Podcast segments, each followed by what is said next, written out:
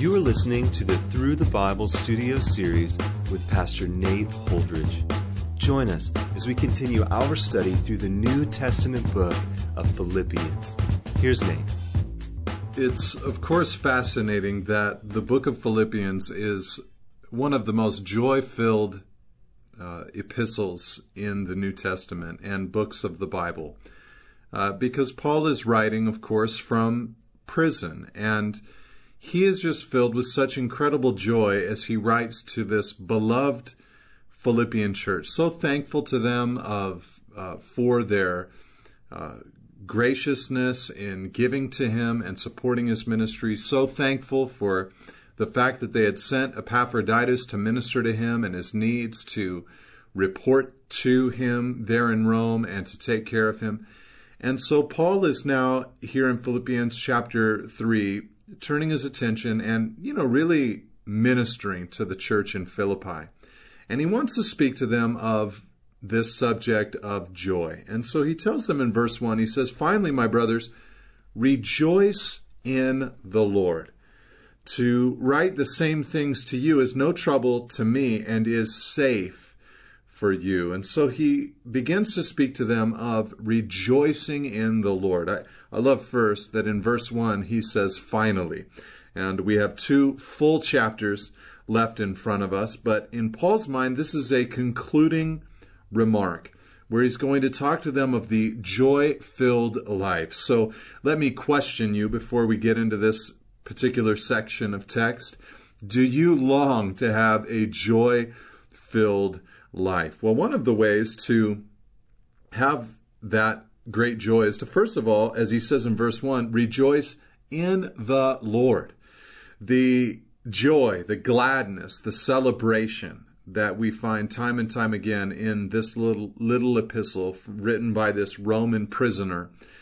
Uh, this this joy is found in a specific place. He says, "Rejoice in the Lord." Our joy is attached to our life in Christ.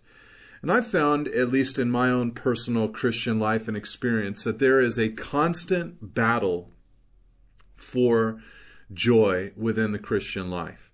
I remember years ago reading in Nehemiah chapter 8 where the people had this great revival. They built a platform for Ezra and his uh, co laborers to read the Word of God, to explain the Word of God to the people throughout the length of an entire day. And this great revival hit the nation of Israel. It was a wonderful, restorative moment for the nation. And in Nehemiah chapter 8, verse 10, there's this little line that where they say the people begin to weep. They begin to weep and be broken because of their realization that they had been breaking the law of God. As it was read to them, they saw their own guilt.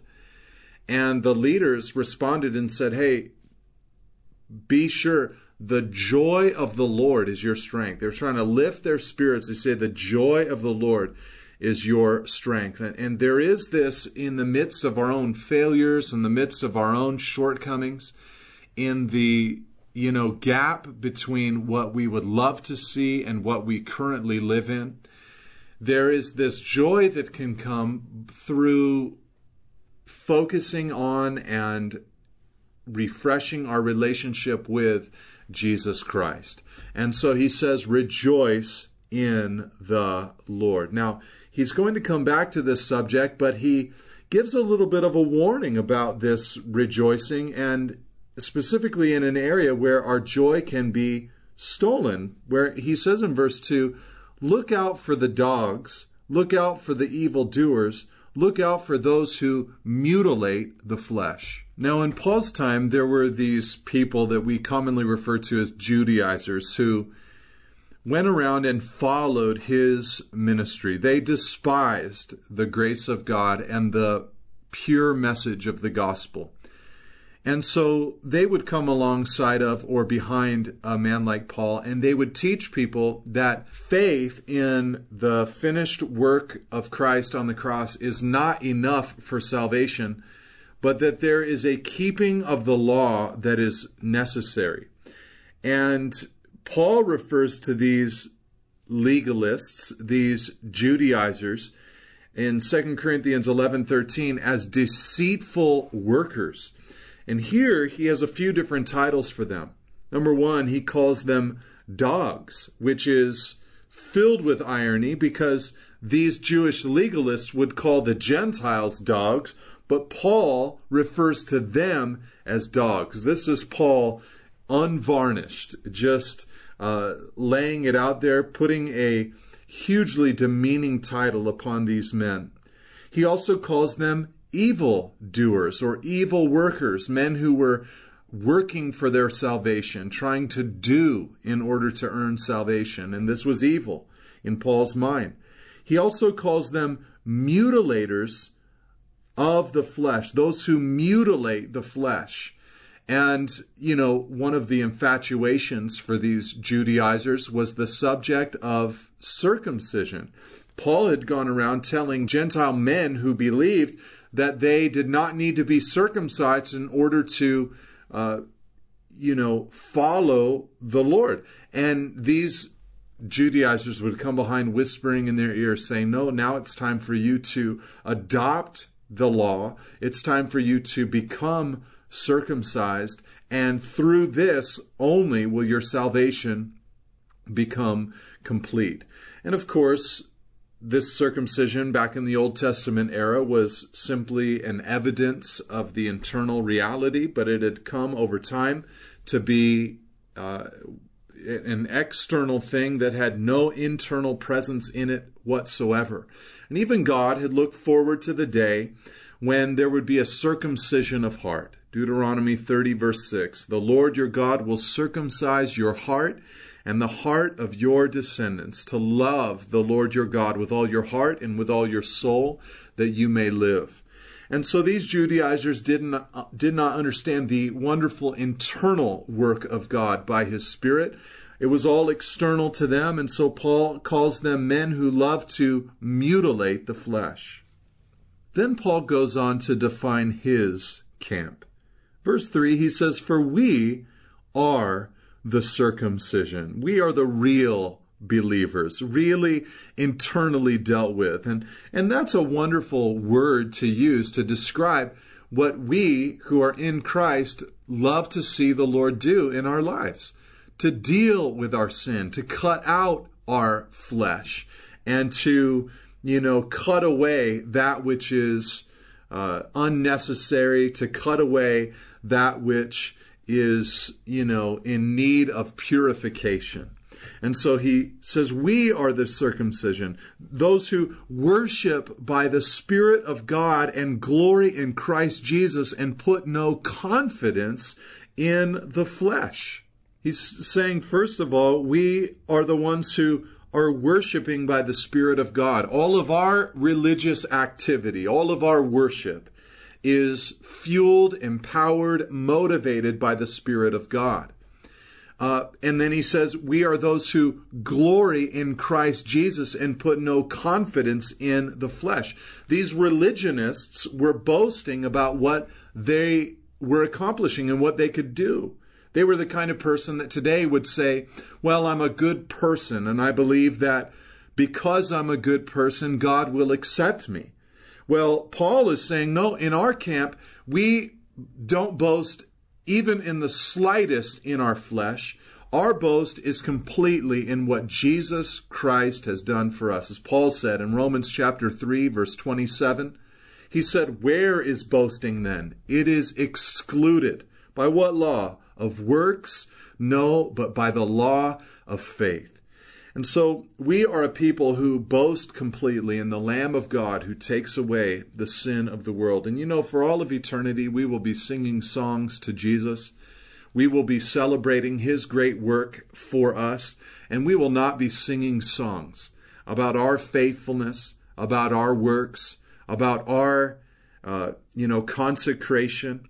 And we will definitely not be singing or rejoicing that we had somehow earned our spot in heaven. No, we will glory in Christ alone and put no confidence in the flesh as these re- religious Judaizers had done. Paul goes on in verse 4 and begins to recount his own past, a time when he had put confidence in the flesh. And keep in mind, this is all based and all saturated with the theme of a lack of joy. Paul is saying, listen, if you want joy in your life, boast in Christ. If you want to have your joy zapped, then be a person who boasts in the flesh. And Paul had experienced that life, so he describes that previous joyless existence. He says, verse 4 Though I myself have reason for confidence in the flesh also, if anyone else thinks he has reason for confidence in the flesh, I have more. And then he lists his resume from a fleshly Jewish perspective.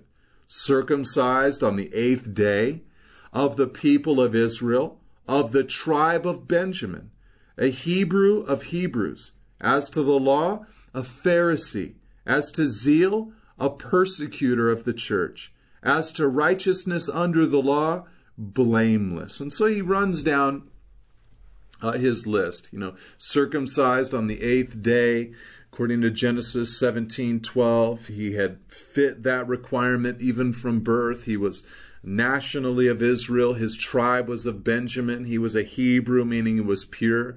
He was a Pharisee of Pharisees. We learn in Acts 22 that he was taught by Gamaliel himself. He was involved in, verse 6, persecuting the church. We know that he was there holding the garments of those who were stoning Stephen, the first martyr in the church. And from that point onward until his conversion, Paul was involved in persecuting the body of Christ. And he tells us there that he, as to righteousness under the law, he was blameless. He says in Galatians 1, verse 14, that he was advanced in Judaism beyond many of his contemporaries in his own nation, being more exceedingly zealous for the traditions of his fathers. And so he was sincere in his desire to work for his salvation, but he was wrong in trying to work for his salvation at the very same time. Salvation has always been by faith. Uh, Abraham, Genesis 15, verse 6, believed God, and God accounted it to him for righteousness. And this is the, you know, common denominator, boiling it all down, uh, issue within mankind.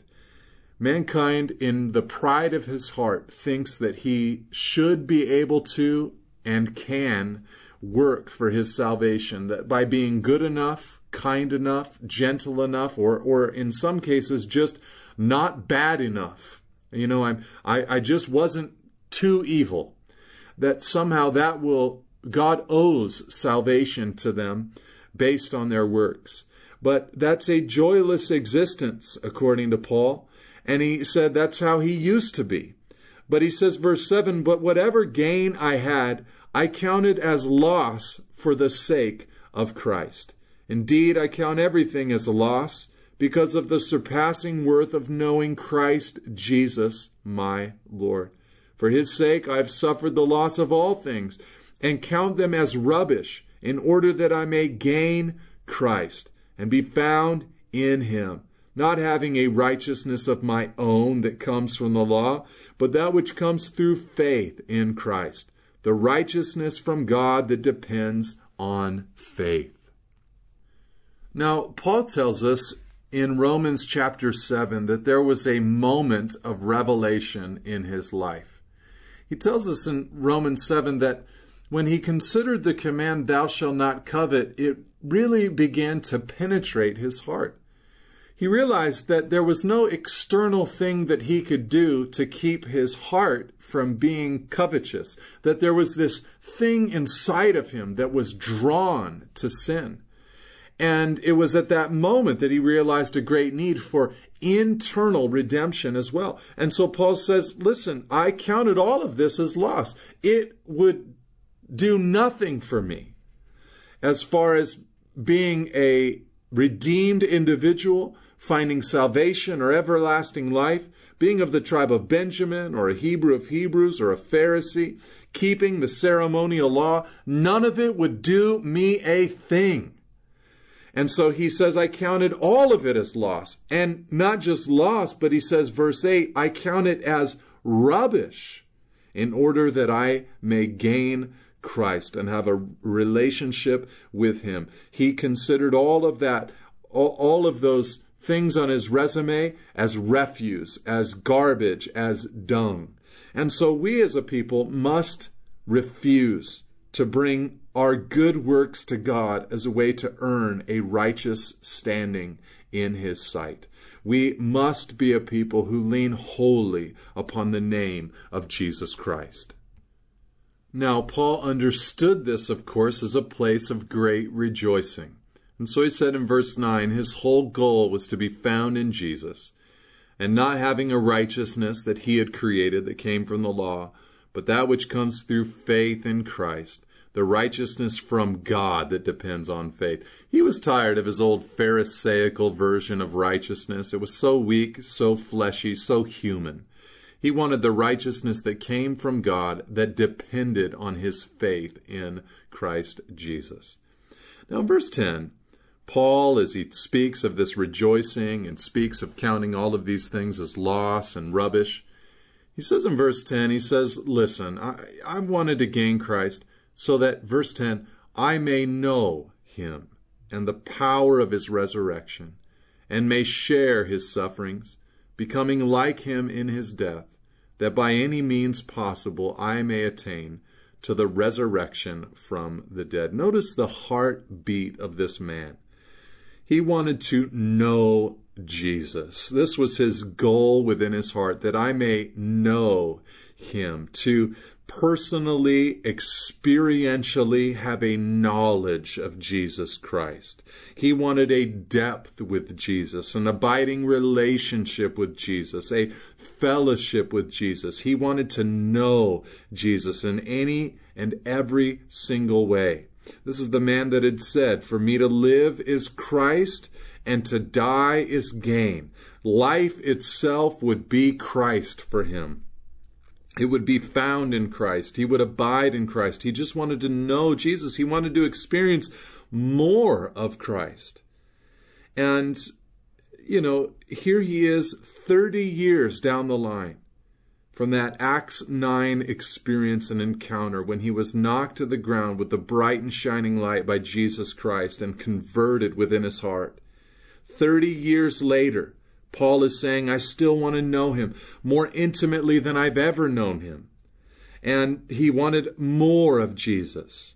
And the thing about knowing Christ and experiencing him, it's the most satisfying thing in the world, but it also creates a deep hunger within you for more of Jesus. No relationship on earth can compare to knowing Christ. And he also wanted to know the power of his resurrection to experience the resurrection power of Jesus Christ. To be able to say, I've been crucified with Christ. It's no longer I who live, but Christ who lives in me. And I'd say that Paul lived a powerful life. Even in Philippi, as he had cast the demon out of the slave girl and, and experienced the earthquake in the middle of the night, which had loosed his bonds and set him free from prison, as he had raised Eutychus from the dead. He had, he had experienced a powerful, powerful life, but he wanted to experience more of the power of Jesus' resurrection. But notice this as well. He wanted to experience and to share in his sufferings. As I've said before, this is the one time in our life, the long span of our eternal lives, if we're in Christ, that we have a chance to suffer with Jesus to partake of what the New King James Version refers to as the fellowship of his sufferings. Paul said, I want to share in his sufferings. And there's a fellowship with Jesus that you only are exposed to and only enter into as you suffer for his namesake. Not suffering as a result of your own sin, but suffering uh, in trial, but also and more purely suffering for the cause of Christ and laboring hard and seeing the difficulty and all of that to get close to Jesus by partaking of his sufferings. Now, of course, we will not suffer in a substitutionary death kind of way as Jesus had done. Only Jesus could suffer in that way. Only Jesus could say, It is finished. But Paul was longing for this closer fellowship with Christ. Every labor, every stripe, every death he experienced as he was beaten and stoned and shipwrecked and, and abandoned in the deep and on many journeys and perils of waters and robbers and Jews and Gentiles and city and wilderness and sea, false brethren, weariness and toil, sleeplessness, hunger and thirst, fastings, cold and nakedness, his deep concern for the church and all of it that he listed there in 2 Corinthians chapter 11. Paul was was enjoying a deep fellowship with Jesus.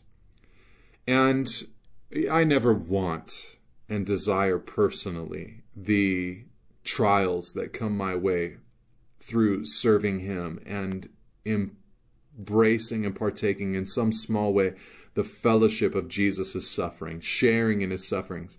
I would never vote for them or ask for them specifically, but in my heart of hearts, I know that those times are so sweet because there's a depth with Christ that I can go to, a level I can go to with Jesus that is not possible without a little bit of that difficulty, without a little bit of that death, becoming like Him to a greater degree, that it, by any means possible, as Paul said, I may attain to the resurrection from the dead.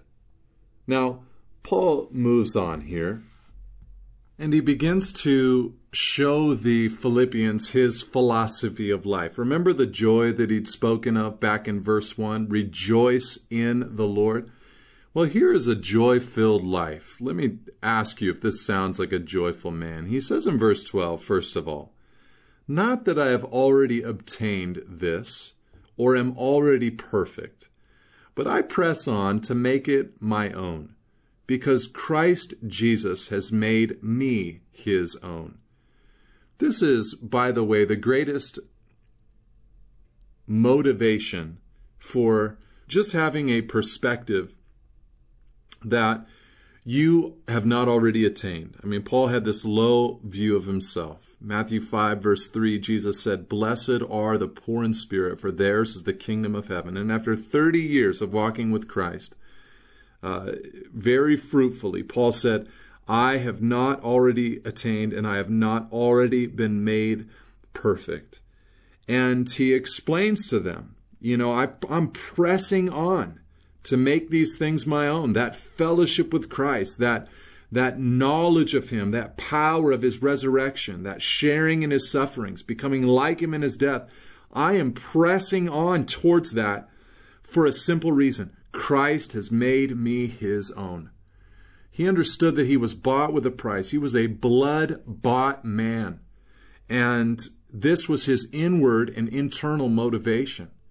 It's not enough to have a motivation to be a blessing to the people around you and to get some measure of self control in your life or self betterment or anything like that. Your motivation ultimately has to be because Christ Jesus has made me his own. Who am I under this new ownership, where Christ has paid a steep price for me, who am I to act as if I am my own and under my own management? No, I belong to Jesus.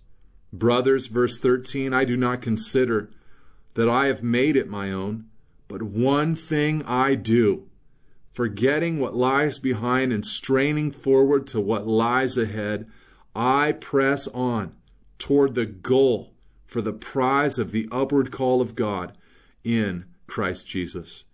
And so Paul gives his philosophy of life, his perspective in so many ways. When he says, Listen, this is what I do. First of all, I forget what lies behind. You know, there is a spirit inspired forgetfulness that can be so healthy for God's children to forget about the former days, to forget about the progress even that you potentially made. Even the Father prunes the branches that are attached to the vine. And the branches that are attached to the vine are things that have grown out of relationship with the vine. But the, the Father doesn't give credence to the historical work of Christ in our lives. He's doing a work right now. And Paul himself says, Listen, I, I forget about what I've done uh, before, and I move on. He says, I'm, I'm straining forward to what lies ahead. He was always looking ahead of him down the road, thinking about the next part of his race. And he said, I press on toward the goal for the prize of the upward call of God in Christ Jesus. Paul was a man who was consumed with the eternal reward that he would receive. He told the Corinthian church that he longed for his works when he reported for his life and gave an account for his life before the Lord. He wanted his works to not be wood, hay, and stubble, but to be gold and silver and precious stones, things that would last and endure in the fire. He always spoke of the crown that he was pursuing, running his race to win the race, putting his body into subjection so that he could receive that goal, that prize, that upward call of God in Christ Jesus. Let those, verse 15, of us who are mature think this way, and if in anything you think otherwise, God will reveal that also to you. Only let us hold true to what we have attained. And so, Paul, in rebuking this legalistic mindset and in longing for us to experience joy, says, have this mindset within you. Think this way. And the mind and what we set our minds upon, the way we think, is all important in bringing us joy. Brothers, verse 17, join in imitating me and keep your eyes on those who walk according to the example you have in us. Paul was unafraid to say, imitate me. And to the Corinthians, he would say, imitate me as I imitate Christ. That was no scape uh, goat for Paul. It was no, no, uh, you know, asterisk kind of statement, as in saying, hey, as long as I'm obeying the Lord, follow me, but there will be some things you don't want to imitate. No, he was confident that his life was uh, moving in the right direction. Imitate me, he would say. For many of whom, verse 18, I have often told you and now tell you, even with tears, walk as enemies of the cross of Christ. Their end is destruction. Their God is their belly, and they glory in their shame with mind set on earthly things. So he's very clear about these folks. Their end is an everlasting destruction. They are worshippers of their own belly. And they glory in shameful things. They boast about things you should not boast about. But Paul says, But our citizenship is in heaven and from it we await a Savior, the Lord Jesus Christ, who will transform our lowly body to be like His glorious body by the power that enables Him even to subject all things to Himself. Paul explains to these Philippians who would have been so proud of their Philippian citizenship. Philippi was a great city, a uh, honorable city. But Paul says, listen, Philippians, our citizenship, it is in heaven. Set your mind on heavenly things, not like these enemies of the cross who set them on earthly things. And Christ will transform your lowly body someday to be like his glorious body. Set your mind and your heart on that, and you will have great joy. God bless you, and amen. Thank you for listening. For additional resources and teachings, or to contact us, please visit us at nateholdridge.com.